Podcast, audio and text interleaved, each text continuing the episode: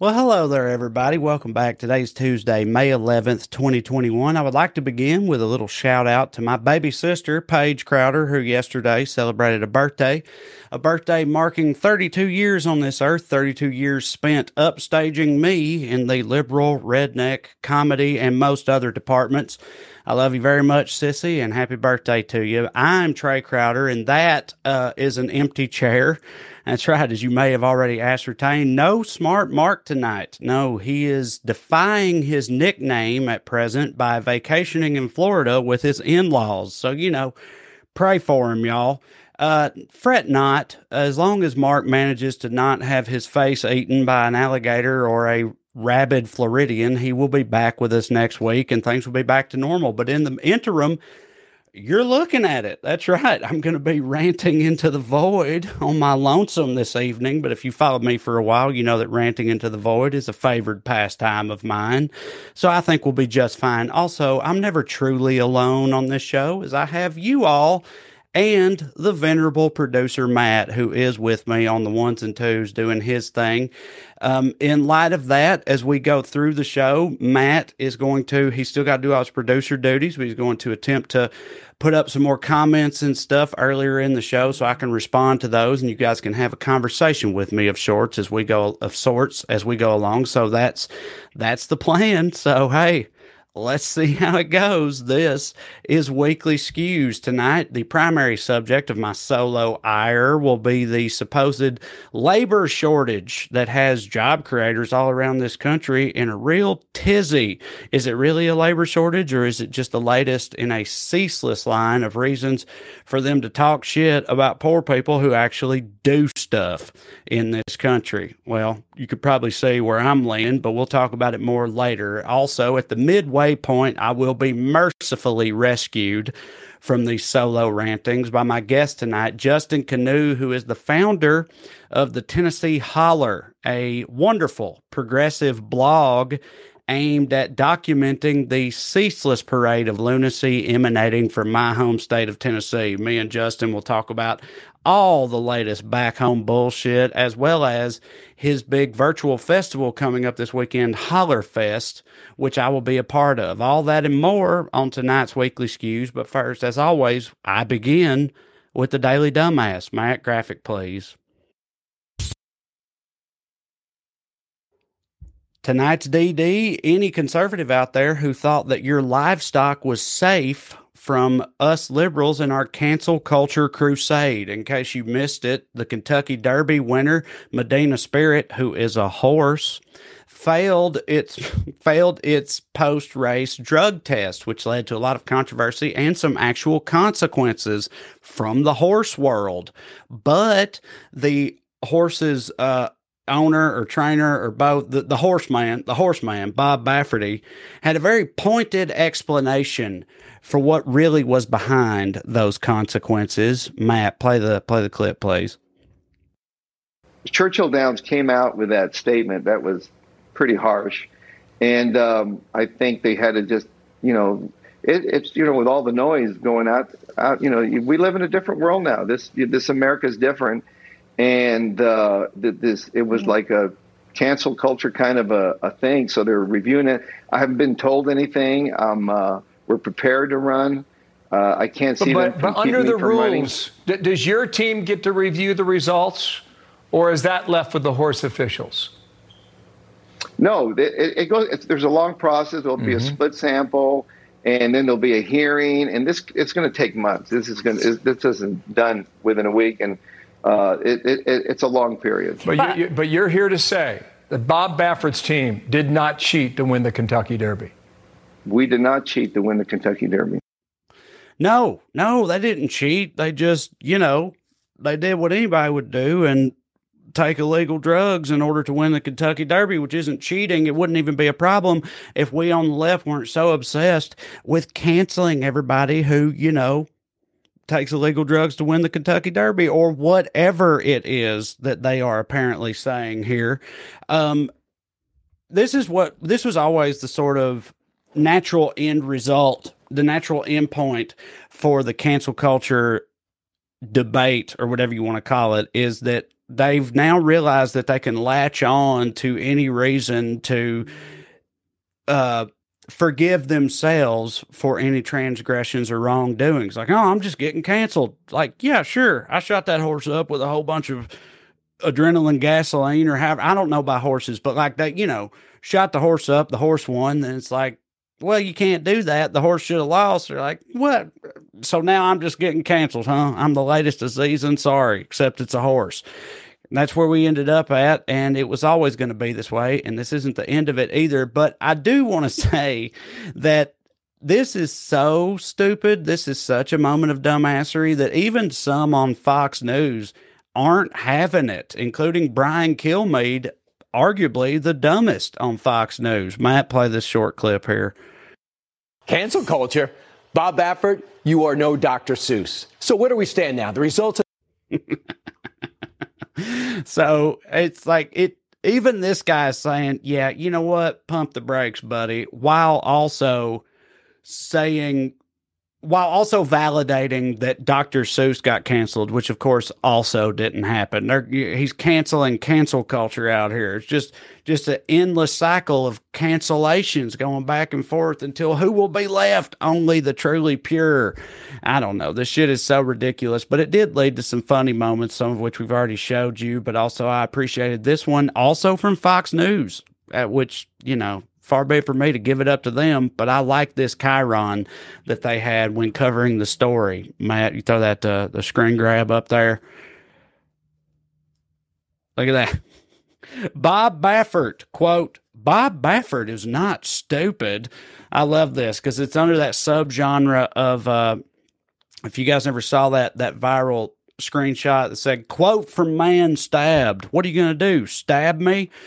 Uh, I love shit like this. So yes, Bob Baffert, like even amongst the cancel culture megasphere of Fox News, apparently even they think he's a dumbass. And maybe because of that, he has actually kind of admitted a little bit of fault here, but don't worry, he's still got an explanation. Matt, if you've got the screen grab, throw it up there and I'll tell you how he explains what happened.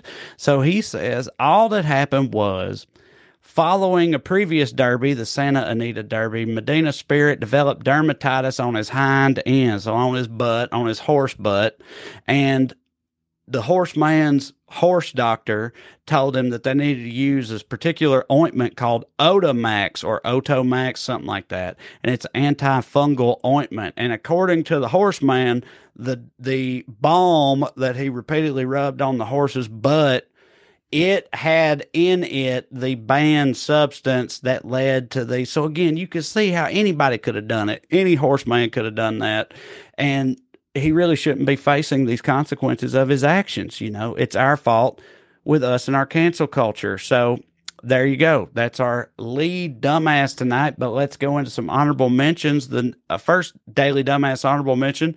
Anybody out there who thought the My Pillow guys big fr- election fraud party wouldn't slap, or that Joe Piscopo don't still got it, baby. That's right. And I want to apologize in advance for this clip, but I had to see it, so you had to see it too. This is Joe Piscopo at the My Pillow Guys election fraud party. Play it, Matt. Brazzo. And then this. I don't mean to be racist, but how about the Japanese? Can I do this? Whoa! I'm sorry if that's racist. I apologize touching wall. I apologize. I'm sorry. Reaching out. Okay, I'm sorry. I made a mistake and I apologize. Touching me, touching you. It's creepy, ladies and gentlemen. Uh, and if you're going to do something for the Japanese players, you're going to do something with the Latino players. What about the brothers? You got to do something for the brothers in, in Major League Baseball. Yeah, I mean, really, you know. So again, respectfully, should sound something like this, I think. You gotta just kinda go like this, yeah. Our version of Sweet Caroline, kinda go like this. Whose music is this? Ain't no one, I ain't some Jewish guy talking Sweet Caroline. When I think of diamond, I put it in my ear. Got nothing to do what I wanna hear. I'm so proud to be part of MLB. But Caroline, dang, make it Jay-Z. Were you guys loving that as much as the audience in attendance was? How about that? Murdering, right? He was just killing it up there. Even those people weren't down with that, I guess. Um, producer Matt says, as the resident South Dakota, and I can say this might be the least racist thing ever to have been done at the Corn Palace, which, first of all, I guess that's where that took place, the Corn Palace. I didn't only because of producer Matt am I aware that the Corn Palace is an actual place. I mean, I guess it checks out, but I guess that's where uh, that's where all the big activities go down in that particular Dakota. I'm sorry, Matt. Was that South Dakota? I assume it was. Um, only because that's where producer Matt is from. But yes, there you have it. Killing in the Corn Palace. I don't even, if you don't understand what that Japanese stuff was up top, don't feel bad. I don't understand it either. I have no idea what that was supposed to be, but I do know the last part was a racist attempt at rapping a version of Sweet Caroline because you know that's what plays to these people. Although I don't know, like I feel like you got to do one or the other. He was up there being hopelessly racist the whole time while also apologizing for it in between literally every line that he said. Um, I guess that was done sarcastically. I don't know, but like I said before we played it, I had to see it, so y'all had to see it too. Uh, you know, that's how things work around here. So our next honorable mention for Daily Dumbass is whoever it was at Newsmax that booked my man David Litt, former Obama speechwriter. And here's why they were dumb for doing that. Play the clip, Matt. Uh, David Litt, good morning. Welcome into Wake Up America. Nice to see you. Thanks for having me. Um, I did not watch Saturday Night Live. I watched the clips. The show's on too late. Quite frankly, I don't think it's that funny anymore. Um, what'd you think of Elon Musk's performance? This is the first time since 2015 we've had a non-athlete, non-entertainer on the show. The last person to do that and do well with great ratings, our former president Donald Trump. Well, Rob, it's a great question. I mean, what happened on SNL this weekend was that people made stuff up and then said it on television like it's true. And that actually happens pretty frequently in American TV. For example, in 2020, Dominion Voting Systems sued Newsmax over its false claims about election fraud. Newsmax was lying to its own viewers, and Newsmax had to settle that lawsuit. So, um, actually, I just need to check in. Are you still telling that lie, or are you telling new lies? Wait, are we talking about? I'm sorry, David. Are we talking about? Do you want to talk about something completely non-related and try to catch me on a Monday morning, totally off topic, or do you want to talk about Elon Musk? Well, I can see why you don't want to talk about Dominion voting systems because if you do, Newsmax could get sued and lose billions of dollars because these are live. David, David, David, David, that, that's listen, I, David. Uh, that's that's fine, David. I know this is a very funny moment for you. I'm sure you didn't sleep last night as you prepared to sort of try and get the morning anchor on Newsmax. I'd be happy to talk with you about whatever you want to talk about. Obviously, it's not the topic that we have set up for right now. So if you'd like to talk about Saturday Night Live, I will do that with you. But obviously, I'm not going to talk about anything else right now. So you decide right now, in this moment on live television. Go ahead. Did Dominion voting systems have any impact on the 2020 election? Oh, that's unfortunate because I was really excited about this interview. I didn't watch SNL on Saturday night, but I thought Elon Musk did an okay job, and he also said that he's got Asperger's. So I thought that was a uh, fascinating component of the monologue. So, David, we look forward to having him back on very soon again. That was a stellar interview. David Litt, thanks so much for joining us. We'll be right back. My man. So the way I saw that clip was it was shared by uh, the wonderful comedian Mike Birbiglia, who said, and I agree with this, the only way to ever hold these particular people accountable is to do it live. You got to go on there and just call them out live and see how they handle it. And I feel like he didn't handle it particularly well. I did, I did like how it, producer Matt said this. It's like he referred to him, the anchor referred to himself as the morning anchor on Newsmax. Just really thinking highly of himself. I feel like, listen, you thought you could come on where the morning anchor is and just do your silly stuff and be all funny and it would work, but you're not going to get me. Uh, but no, he did. It was totally effective, I feel like. And I just, I appreciate David Litt for that. So good job, brother. I hope more people do that exact type of thing in the future. Our final honorable mention in Daily Dumbass tonight is, uh, any of you out there who think you might be able to guess what the worst slash silliest thing that a candidate for district attorney in Philadelphia would have to explain might be. So, like the silliest thing that someone running for district attorney in Philadelphia would have to explain away. What do you think that is? You thinking of it? Let's see if you got it right. Matt, put up the screen grab, please. It's um the girl in my bathtub. That's right. This is on the candidate's own website. His name is Charles Peruto Jr. And on his own website, he has to dedicate an entire section to explaining, just so everyone understands, how that dead girl got into his bathtub. And you might be thinking, oh, is this like a like a East Coast mob lawyer? Yes, yes, he is. He's a mob lawyer. So the mob lawyer running for district attorney in Philadelphia had to dedicate an entire section of his website to explaining to people how that girl who was dead in his bathtub ended up being dead in his bathtub. You know, again, it could happen to anybody, right? Who among us has never had a dead girl in their bathtub besides almost all of us? But he explains it, you know, very diplomatically, but apparently Yes. So he says, you know, it's ridiculous that anyone should have to dedicate an entire section of their website to this. But since I know you're going to ask about it, here, here is the reason that it happened. And he basically says that she was very, very, very drunk. And there you go that's it pretty much. She was very drunk. She had a 0.45 blood alcohol content, and thus she was dead in his bathtub. So please leave him alone about it, guys. Stop asking him. Come on, can we get on to the issues here? He's trying to run for district attorney of the state of the city of Philadelphia. Do we have to stay on this dead girl in the bathtub thing? Come on. Like it's unfair. Um, so yeah, there you go. There are your dumbasses for this evening. So let's talk about our main story tonight the labor shortage. They say that's what they, they being the job creators of this country, are calling it the big labor shortage. Here's what had happened. What had happened was uh, in April, there was expected to be this major spike in jobs added to the economy to the tune of like a million or more new jobs. That's what everybody was um, expecting. And then that didn't happen. The actual number was 266,000 jobs added to the economy in April. So that happened. And at the same time that those numbers came out, a slew of pictures went viral on the internet.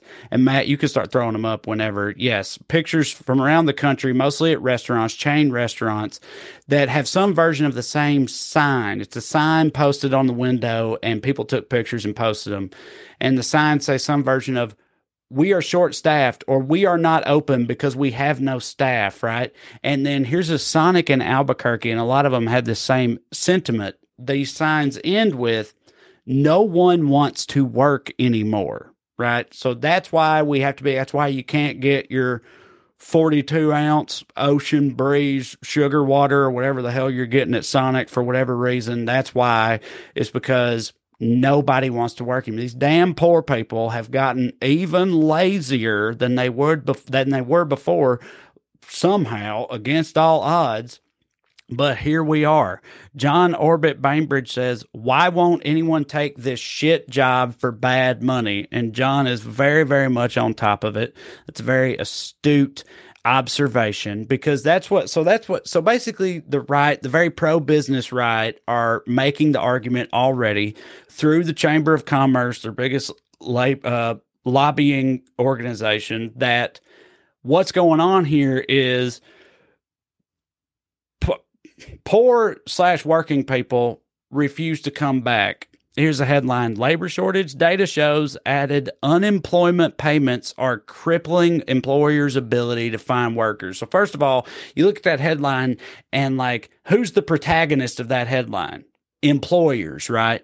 Something is happening to employers.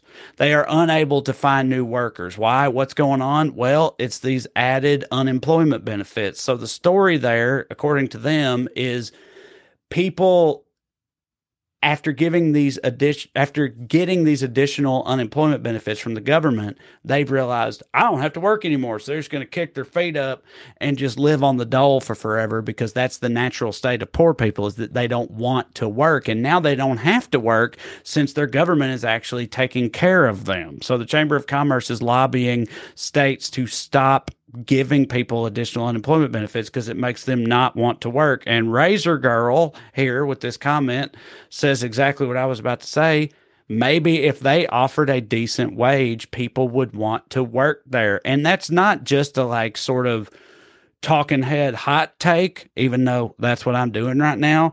It's actually backed up by the science of economics. And what I mean by that is when there are bona fide, yeah, here's a, a headline from the Insider. There's a simple solution for companies struggling to hire, pay workers more. So in the field of economics, and I know this is I know this is like obvious, but I'm saying it's backed up by the actual science of the industry. When there are legitimate um, labor shortages, when truly you're in a scenario where there is a legitimate shortage of labor, the way that that is addressed every time is by higher wages or higher benefits. You have to incentivize people to be able to hire them, right? Um, and that's not happening right now. Imagine that. Weird, right? So far, it's just them bitching about it as opposed to doing anything to try to address it. So, actual economists are saying this isn't a real labor shortage, it's a phantom labor shortage because if it was genuine, there would be a response in uh, in response to it that would raise wages. Um, a headline from In These Times says U.S. labor shortage. No, we have a crisis of low wages. So basically, there's a very obvious and tried and true tested response to a genuine labor shortage. You have to raise wages. And so far, they are unwilling to do that because they're sticking to their guns and saying, no, it's not that wages are too low. It's that poor people are too lazy or too dumb or whatever. So, first of all, and I know all y'all listening to me probably feel the same way I do about this, but like a lot of this shit, you feel like it doesn't have to be said, but I guess it does have to be said. Um, people are poor people are not stupid or lazy. No, I promise you right now, having been poor for most of my life and coming from a family of poor working people, no one is just banking on this extra $300 a week for the rest of their lives. No one has gotten this extra $300 a week and just leaned back and kicked their feet up like, oh, well, hell, why ever do anything else? We've got it made now. That's not what's happening. No one is like that. Um, also, whenever you bring up the minimum wage, hang on, let me read this first. Phoenix Fire from YouTube says low wages, no oversight in restaurants and retail, no benefits, being punished for being a parent. Yes, you touched on a lot of things I'm about to bring up, Phoenix. You're 100% right. First thing I want to say, though, is that um, anytime we start talking about raising the minimum wage, right? what do Republicans say? They always say some version of, well, you know, if you don't feel you're paid enough, then get a better job. Be upwardly mobile. Bootstraps, right? Bootstrap your ass up to a better job, and then you won't have to worry about it. Well, you know, maybe a lot of these people have done that. Maybe that's what they've done, is decided there are better ways for them to devote their lives in return for wages than to do it at fucking McDonald's or Hardee's or wherever. Maybe they've decided that there's a better way for them to go about it. But also, like uh, Phoenix was saying, I'm somebody with young children. Uh, I can do a lot of my shit from home, like I'm doing right now. But I know that, you know, the kids are mostly at home right now. People have to take care of their children still eh, during the day. So a lot of people are having to do that. Also, that's because of the pandemic. Also, because of the pandemic, um, people are worried about going to work in a public facing position, especially in places where people are going to come in wearing no mask, yelling at you, fucking throwing spittle onto your face while berating you for wearing a mask while they refuse to and just put you at risk all day long. It's not worth it for $7 an hour or whatever. And a lot of people have realized this. Like, it's not worth it. That's what it comes down to for me. You want people to do this shit for you, you have to make it worth it. And right now, it's just not worth it. Make it worth it, and people will come back. But there's always this like, it's this weird thing that people have, I think, when they think about everyone else when topics like this come up. And what I mean is like, for example, right now it's come back up as part of this whole uh, ongoing situation. A lot of McDonald's workers are striking again or are going to strike again. I think on May 19th. I think that's right for for $15 an hour, right? Yeah. 15, 15 cities, McDonald's workers are going to strike for $15 an hour. And anytime this type of thing comes up, a lot of other people, you'll hear this thing, this narrative of like, uh, so listen, I'm a, and I'm not picking on EMTs. I'm just picking a improperly paid position. But like you hear people saying, I'm an EMT and I make $11 an hour. So you're telling me you think that some teenager flipping burgers deserves to make $4 more an hour than I do? And of course, the answer is no, no, I don't think that. I think you're both getting fucked, man. Like both of you deserve more. It isn't, it's not a binary thing. It's not an either or thing where they deserve more than you do. It's not always about framing it as, if someone else gets more, you get less. We all should be getting more, you know. And the other element of that same dynamic, I think, is that people, um, by the same token, if you ask people, you know, if you were paid more money, let's say you were you were paid three hundred dollars more a month or whatever, what would you spend it on? Pretty much every single person is going to be like, oh well, I, you know, I'd finally get my brake pads changed, or I'd, uh, you know, change that fan belt, or I'd fix that air conditioner, you know, or whatever. And a lot of the people in this country, unfortunately, if you ask them, okay, let's say hypothetically we gave your neighbor $300 more a month, what would they spend it on? And it's always like, oh, well, you know, more beer, beer and cigarettes probably. They'd just be laid up like they are because they wouldn't have to work. You know, people don't apply the same logic to themselves as they do everybody else. And that leads to this narrative of poor people are lazy and sorry and just don't want to work, which of course is not true. Um, and I, you know, I'm worried about this shit because it seems like it seems to me like Joe Biden is maybe listening to it a little bit. Matt, if you have the Joe Biden clip, you can play it whenever you got it. We're going to make it clear that anyone collecting unemployment who is offered a suitable job must take the job or lose their unemployment benefits. There are a few COVID 19 related exceptions so that people aren't forced to choose between their basic safety and a paycheck. But okay, so I'm not thrilled about that response, but that's maybe like towing political lines or whatever, whatever you have to do, because um, somewhat reassuring was the response that Jen Psaki, his uh, correspondence director, had to a question related to the same subject. Let's play that, Matt, then we'll get Justin out of here. Economy. So employment only rose by about 266,000 jobs in April out of 7.4 million or so job openings. How does the White House know that people are just choosing not to apply for jobs because the extra unemployment benefits are so good? Well, first, let me say that we have looked at the data, and Secretary Yellen referred to this on Friday, or talked about this on Friday. We don't see um, much evidence that the extra unemployment uh, insurance is a major driver in uh, people not rejoining the workforce. We actually see the data, uh, and uh, our analysis shows that uh, lack of vaccination, the lower rate, which is why I referred to the data and the week that it was taken, it has an impact. Child care has an impact schools reopening has an impact. But there is also the need to pay a livable working wage. And that's one of the reasons the president will talk about that this afternoon. So, you know, there you go. Like I said, I mean, same administration, but you're getting kind of sort of differing messages there, I feel like. But um, I guess I'm choosing to appreciate the second one more than the first one. I don't know what to say. At least there's some appropriate messaging coming out from the administration on it, I guess, is the bright side I'm trying to look on.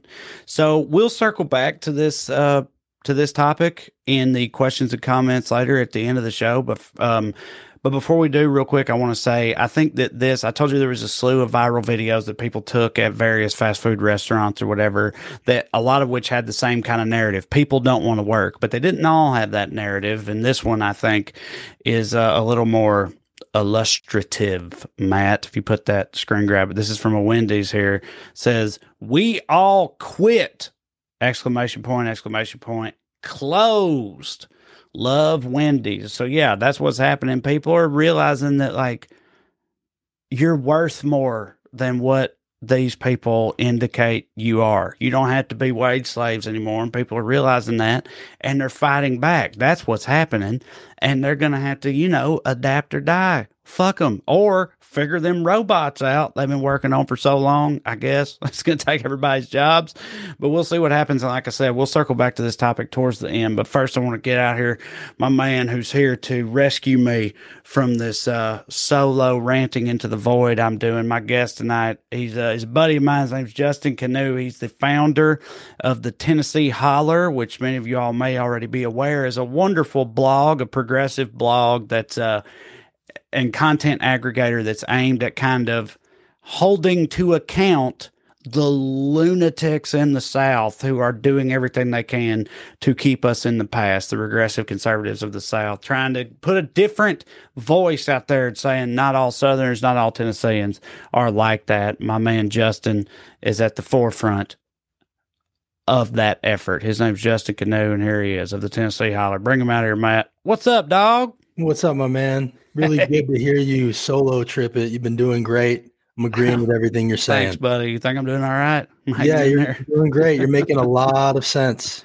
Um, so I guess let's start. Uh, t- tell everybody about the the the holler up top. Actually, explain to people. Do a better job than I did of explaining what the holler is and what you're about.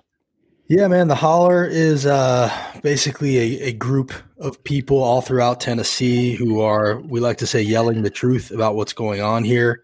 Uh, the backstory is I ran for Congress in 2018 for the seat that Marsha Blackburn left behind, lost to a guy named Mark Green, who's just as bad as she was. But I felt like there wasn't enough truth yelling going on. There wasn't a real progressive messaging outlet here. And so we started it. Uh, we've been up there bothering the right people up on the hill for about two years now. We've grown pretty fast. We have a really engaged, awesome audience. And I like to say everybody's the holler. So most of the information that we get comes from regular folks who just want to see the truth get told all throughout the state. And that's what we've been trying to do as best we can. So it's, been going really well. We appreciate all the support you've given us. And obviously, one thing I just want to plug is we have our Holler Fest, our first one on Saturday that you're going to be a part of a lot of progressive people from all throughout the state are going to jump in and talk about the issues that we're facing here in Tennessee, where we could use all the help we can get.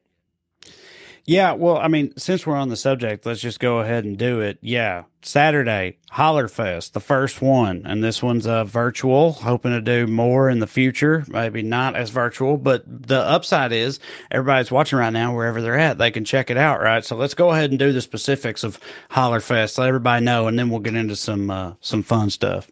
Great. So Hollerfest is going to be Saturday, 2 p.m. Central Time live streaming on at the TN Holler on Twitter, Facebook, and YouTube.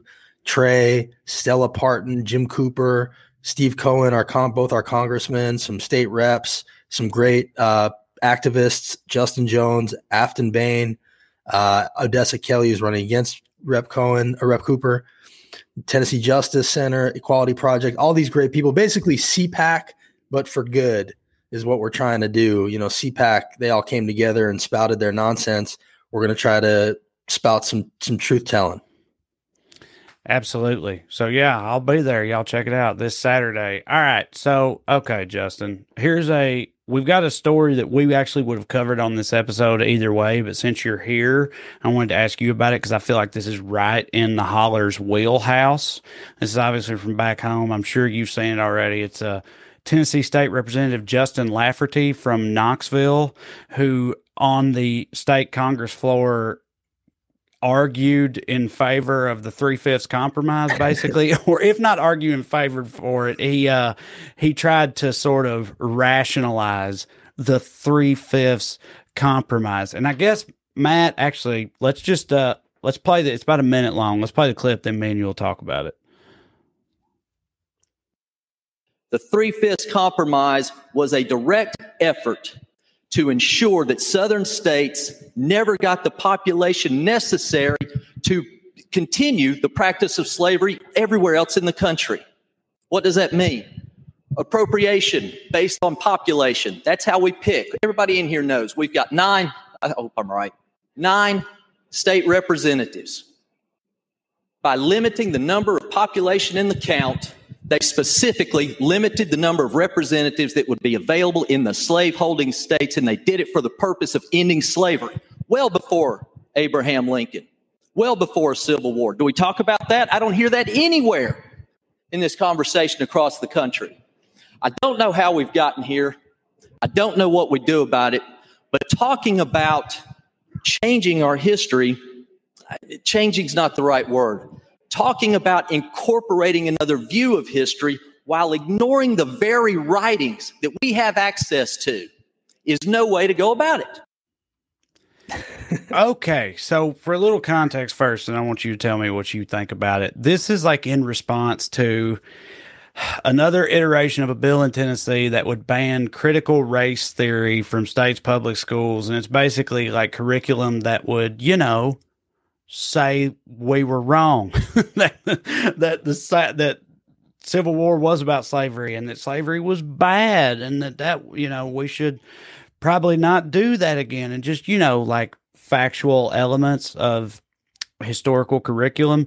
A lot of southern states, and not just southern states actually, Idaho passed a very similar bill very recently, but a lot of red states have a problem with this type of uh, curriculum and they're trying to ban it right now. That's currently happening in Tennessee, which is what prompted this particular tirade. So, Justin, what do you think? is up with uh, with this? well, a couple things. First of all, Lafferty is a guy who twice I'm up there on the hill a lot, bothering them, asking them questions they don't want to answer. Twice he's gone out of his way to like try to bump into me. So this guy is a little firecracker of a dude. He's shorter than I am, and I'm pretty short. And my favorite part of the video is actually before he starts talking there where he goes, you know, I've been praying on this, I've been thinking a lot about this, and then he adds, but I really didn't even look it up. Yeah. And then he goes on to get this completely wrong and say that, you know, the three fifths compromise was intended to end slavery. And like with most things that Republicans say along these lines, there's like a kernel of you kind of get what he's right. saying. Like, right. okay, he's trying to say that the three fifths compromise kept lower representation in the slave states, so may have helped in the end. But that was not the point of the right. three fifths compromise. And to lift up the three fifths compromise as like we should celebrate this more is completely outrageous. It whitewashes history, and it is the perfect representation of why the bill that he is lobbying for is so devastating because we need people like him to understand what really happened. And what this bill does is it makes it so the teachers are going to have to think twice about telling the truth about our history. And that is a really damaging, devastating thing. It is certainly not small government, which is what these guys try to claim to be all the time. Yeah, it's like another version of this. I haven't grown up in Tennessee, the South, my whole life. I know there's this narrative also of like, and I know this is disgusting, but I'm just telling y'all this sort of argument of like, uh, when it comes to slavery, finding any way you can to sort of reconcile or justify it. And like another version of it is, um, you know, well, a lot of slaves were treated well, or or like yeah. really they were better off, you know, than they were in Africa. They were sold by other Africans that came mm-hmm. here, and mm-hmm. they're better off for it. And a lot of them loved their plantation owners and and that type of shit. And it's just doing anything they can to kind of I don't know, ease the shame of slavery, which is not the shame or we aren't feel the shame. Mm-hmm. we should have all the shame. Yeah. You know what I mean? But it's yeah. like, do you think that all this really just comes from? Well, where do you think all this really comes from? Just trying well, to find. I think you can't. Go ahead, go ahead. You can't separate it from everything else that's going on in this state, right. which is, you know, I mean, that man is giving that speech probably 30 yards from a bust of Nathan Bedford Forrest, the first right. Grand Wizard of the KKK, which they refused right. to move. They right. just, in that legislature later that day, passed a bill to legalize essentially running over protesters that are protesting. They criminalize voter registration. So, you know, they make fried chicken jokes. Like there is a long list of racist garbage going on while they stand up and essentially try to wipe their hands of everything. They are carrying on the tradition.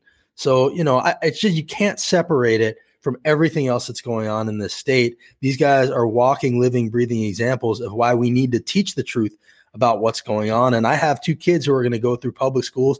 I don't want their teachers to be afraid to tell the truth. And that is the culture that's being created here by these extremists that are in control of this state. And people should really understand Tennessee is in extremist hands. This last session was yeah. really extreme. It was attacking the most vulnerable. It was passing ugly legislation. It was failing to help people at every turn. And we really need people to wake up and understand not only what they're doing, but what they're failing to do every single day here in Tennessee. This is an extremist group, and it's a real scary situation here. Yeah, I, I definitely wanted to get into that with you because, like, I, um, at the time, so like I said, I lived in Tennessee my whole life until I moved to California in 2017. And right around that time, or in the few years preceding it, I actually was, and again, please keep in mind, people, relatively speaking, comparatively speaking, I was feeling pretty good about Tennessee actually because we had done the, like the community college bill, making you know free community college for everybody in yep. Tennessee and things like. There had been actually, yeah, with Haslam, yeah, yep. there have been some actually okay things happening again, comparatively speaking, and just in the past four or five years or whatever the downward spiral that has gone on with like the Marsha Blackburns of the world and, and Bill Lee and everybody, it is so disheartening, man, especially when like compared to, and I know that, I know, especially when compared to like Georgia turning blue and everything. And I know everybody else saw after that happened, you see what else has gone on in Georgia with the voter restriction laws and all that. Those people are still there, still doing their bullshit. But still, that was prompted by this like, move in a progressive direction for Georgia, right? And especially when you look at that as compared to what's gone on in Tennessee in recent years, yeah. it's just so discouraging and disheartening, like I said. And I'm just wondering, you're on the front lines of it. Like, what, I mean, what is going on with all that? And how are you feeling about the sort of trajectory of it? You know? I mean, it's certainly a steep climb. You know, the demographics are different in Tennessee compared yes. to Georgia. We just, you know, are not as racially diverse. It's the highest mm-hmm. percentage of evangelicals in the entire country, so that really sets it apart. Also, uh, you know, I think the backslide really happened probably right around when Obama got elected, and then yeah, you know, it slowly started to drift further and further right, and nobody's put the brakes on. You know, and it's but the sad part is it's not going to stop until actual other Republicans, if they're still out there, stand up and say something. And we haven't had our Liz Cheney moment here. We haven't had any of them fall out of line. They do a really good job of keeping everybody in line. And, you know, I, it's hard to, you asked about the trajectory, you know, it's hard to see the progress in the near future. I'm sort of hopeful that as we get more younger voters voting and as we have more transplants which are coming in here all the time from you know all over the state uh, or all over the country there may be hope I know there's a lot of people doing a lot of great work here, and that's part of why we wanted to do the Holler Fest on Saturday to sort of showcase some of that work. But it's definitely a steep climb, Trae. There's no question about it. I don't want to give anybody false hope here. But, you know, the only way people are going to start to change their minds is if they understand the truth about what's happening. And that's really why we started the Holler. You know, they don't tell the full story. They don't talk about how we're number one in medical bankruptcies, at the bottom in poverty, F in education funding, at the bottom in infant and maternal mortality. I could go on and on and on. They just get up there and say, hey, we're fiscally stable and, you know, pat ourselves on the back. They don't really care about people. And that's the shame of it all. Yeah. What do you think? I'm going to ask you a version of a question that I've been asked countless times over the years. How do you, how would you advise that? Democrat people actually running for office on the left go about like talking to these people? Because what I've always been saying, but here's the thing: I was hoping you I were going to tell me that, Trae. No, I know, I know, right? I know. That's that's always my answer too. It's like, dude, because like what I've been saying, but I, you know, I don't know that it actually even. I don't know what works, but I'm always like, look, you don't have to lead with like abortion and gun control. No, you true. can lead with like like I'm from Clay County. Our hospital has closed down two times in the last three years. Yeah. It's closed right now. Like lead with that and talk about marijuana. We haven't had a factory in uh 20 years. You know, yeah. like lead with that jobs and healthcare and that type of thing. And I would like to believe that's true, but you know, I mean, what do you think? like, is will yeah. that be effective, or and if not, what do you do? No, that's that's absolutely right. You know, there are things that we believe that you don't have to talk about everywhere you go. And when I ran for Congress in a very red district, that was the first thing that came up every time was the abortion issue and why they hand my card right. back to me and say they won't vote for a Democrat. You know, I think there's a lot of work that needs to be done to figure out how we talk about that issue, but certainly it's not what you should lead with. I see John Bainbridge saying marijuana. I agree with him. I think marijuana is a big issue mm-hmm. that doesn't get talked about really enough. I think people are starting to get that. But I think the framing needs to be here are the things that would happen if the if the Democrats were in charge. Here would what, what you would have. You would have Medicaid expansion. You would have medical marijuana. You would have more hospitals. You would have higher wages. I mean, 725 an hour in this state and the state government won't let cities raise it higher even if they want to, not small government again. You know, it's government overreach. So there there needs to be some hard work done to, to figure out the messaging here about how to change it, how to keep it simple, and then that just needs to be hit over and over and over again. Problem is, it's a self fulfilling prophecy because as long as people think, oh, Tennessee's a lost cause, there won't be resources pumped in here, and it will right. be one. So people right. have to start to believe that change can happen. Then resources start to come to groups like the Equity Alliance, groups like Tennessee Equality Project that are doing the work here, Indivisible. And then more and more, you'll start to see a little bit of a change because those resources the what they're used for is telling the truth and telling people what's actually going on here. But until the resources come in to do that, they're going to get all their news from Fox News, each other, the radio, and you know, you you go out to talk to them and you you get one conversation, you're not cutting through all that. It has to be a sustained drumbeat of, you know, truth bombs. Yeah. Um Absolutely. I completely agree. So I got a question for you from our producer, producer Matt. His question is What is the role of a blue blog in a red state? Can you talk a little bit about how you're providing an alternative voice? And do you have any advice for other similar red state voices of dissent? That's a great question. You know, the thing that we try to really focus on at the holler is video because I think it's easy to dismiss something that you write down you know, you say this is my opinion and they dismiss it and say that's fake news. But we have basically our own C-SPAN here in Tennessee. Every single committee meeting, every single floor session is is on video live stream. So what we do is we go into those four and a half hour videos and we pull out the one minute that you need to see, and we say, "Hey, here's Micah Van Huss saying that he can't find the evil in a raped 15 year old girl being forced to carry her coach's baby to term." You know, here's a conversation that happened, and so our role, I believe, is just showing the video, making it shareable, making it land.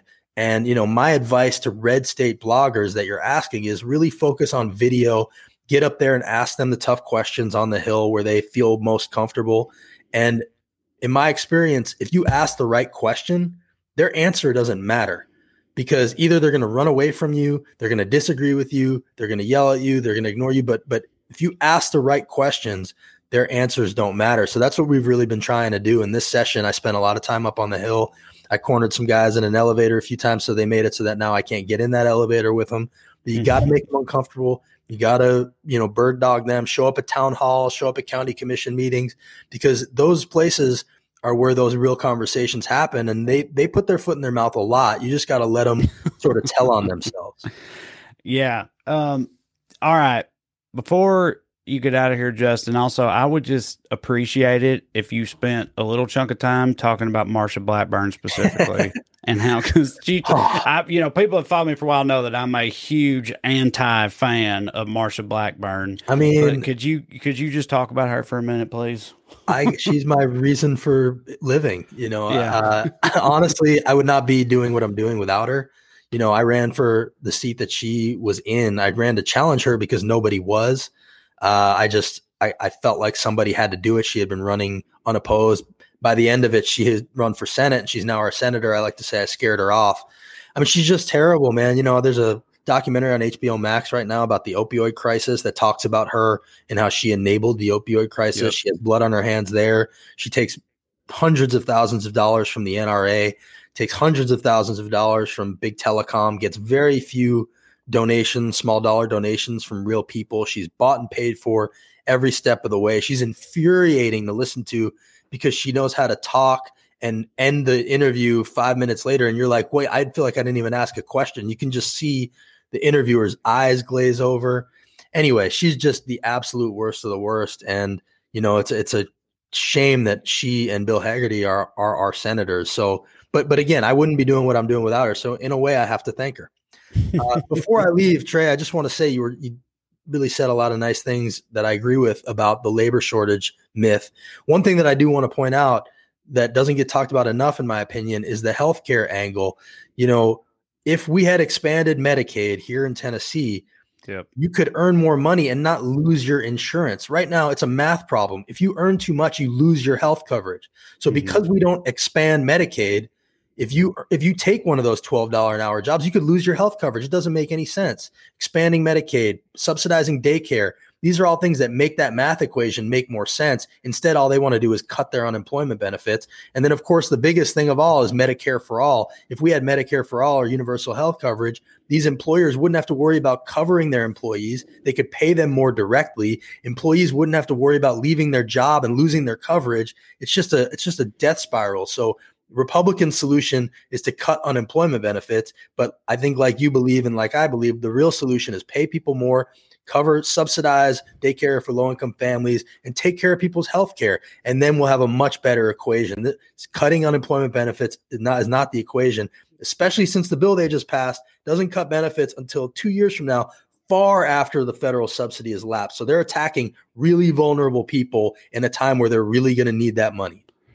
Yeah. Amen, brother. You said it. All right. So one more time, tell everybody how to find the holler and follow it and tell them about Holler Fest one more time and how to check that out. TNHoller.com at the TN Holler on Twitter, Facebook, and YouTube. Holler Fest is Saturday, May 15th, this Saturday at 2 p.m. Central Time. Come check out Trae, Stella Parton, Rep Jim Cooper, Rep Steve Cohen, a lot of great people. And follow the holler, as we like to say. We really appreciate what you're doing here with the Skews. Keep up the great work. And thank you, everybody, for having us. Hell yeah, my man. Thank you, Justin. Always a pleasure talking to you, and I'll talk to you soon, brother. Justin Kanew, everybody from the Tennessee Holler. Um, so yeah, like you said, Holler Fest this Saturday. I'll be on there with a bunch of much. I'm sorry, I, I know y'all don't know what this is about. There's a goddamn fly in here uh, that keeps showing up. So that's what I'm not just like it's not ghost I'm waving at. But anyway, I love Justin and I love the holler and I think they're great. And yeah, if y'all don't already follow him, you should because he's really, really on top of all their bullshit in the South at large, but in particularly in Tennessee. He really calls them to task, which I like. Uh, Rachel DeGroot asks, "Is it live?" Yeah, I, I believe it is. There might be like a slight tape delay or something like that, maybe, but I'm pretty sure it's live. I mean, it's mostly live, so yeah. Uh, which is not to say though that you can't watch it if you can't be there Saturday. Like I'm, you'll be able to watch it after the fact. I hope, maybe. I don't know. I'm answering for Justin now. He's not here, but uh, Justin just gave the thumbs up. Yes, it's uh, yeah, it's live. Okay, so um, let's see. So yeah, like I said, circling back to that uh, the the whole labor shortage thing and how they're just constantly coming after uh, poor people slash working people. What do y'all think about that? Uh, that hasn't already be said, already been said, or just reiterate shit if you want to. Christy Faust says, Tell Smart Mark we missed him tonight. Okay, Christy. I mean, look, I missed him too. Of course I missed him. But you know, hell, I'm yeah, I'll tell him. I'll tell him. Look, I know, yeah, we missed him. I'll tell him Christy in particular missed him tonight. But no, he'll be back. I very much missed him. He, you know, Mark Smart Mark, he's like the he's like the play by play and I'm like the color commentary sort of like, you know, he's the one that knows shit. He's smart Mark. He knows stuff, you know. I just like didn't say what I think. oh, Rich M coming from the other side saying Trae is doing a great job flying solo. I know you weren't saying the opposite, Christy, but I appreciate that, Rich. Thank you. Yeah. I mean, yeah, weird that I managed to just rant and rave on my own for a while, you know. I somehow found my way. Who would have thunk it? Um, but yeah, I really appreciate y'all sticking with me through this and everything. You guys have been great uh, for being here, and I'm not signing off yet. I'm just letting you know that I appreciate you, and and y'all are awesome.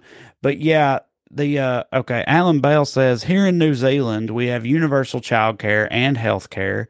And we're not socialist or communist, and our country hasn't fallen apart. The situation in the U.S. is just tragic yes, Alan, I agree. There's plenty. There's plenty of other. I mean, New Zealand is like a beacon uh, over the past couple years because especially I know how well y'all handled COVID and how that went, and I feel like I know I've been up here in the U.S. looking at New Zealand like, God damn, why can't we do more of that?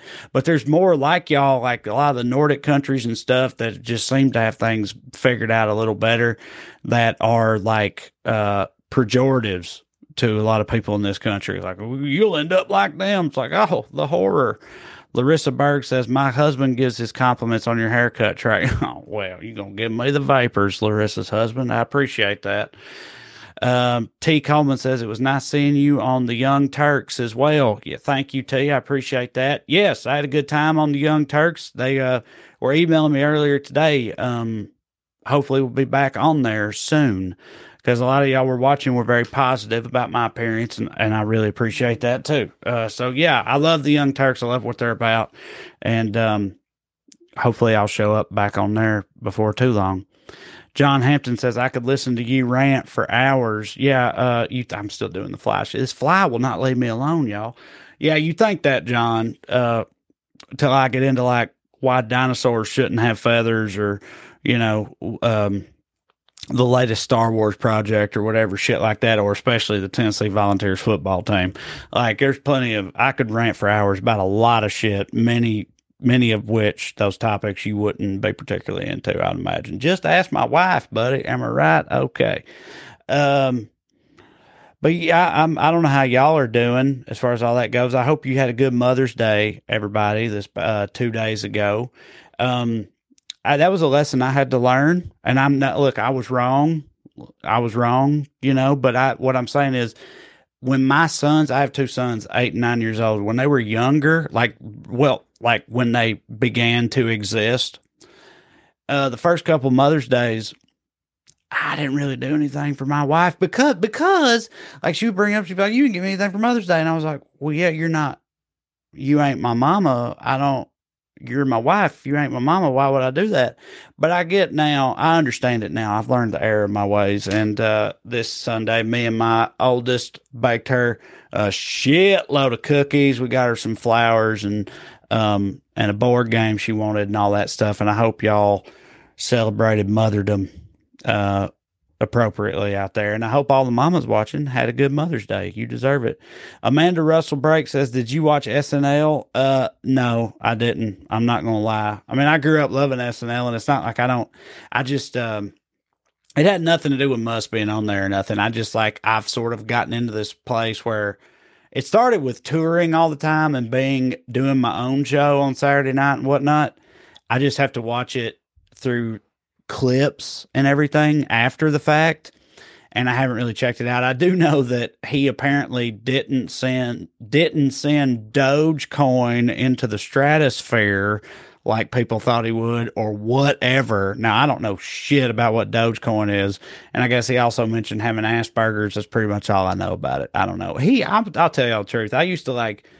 I used to be pretty into Elon Musk, honestly. Like w- years ago, I thought he was like I don't even want to say it because I don't even. But like I thought he was like on some Tony Stark shit years ago, but like I've long since realized he's just another fucking plutocrat. You know, he treats his employees like shit, and it's eh, anyway. I'm not not a huge fan. He's a bit of an asshole. Yes, as Aaron Streeter just commented, Elon is overhyped. I agree completely.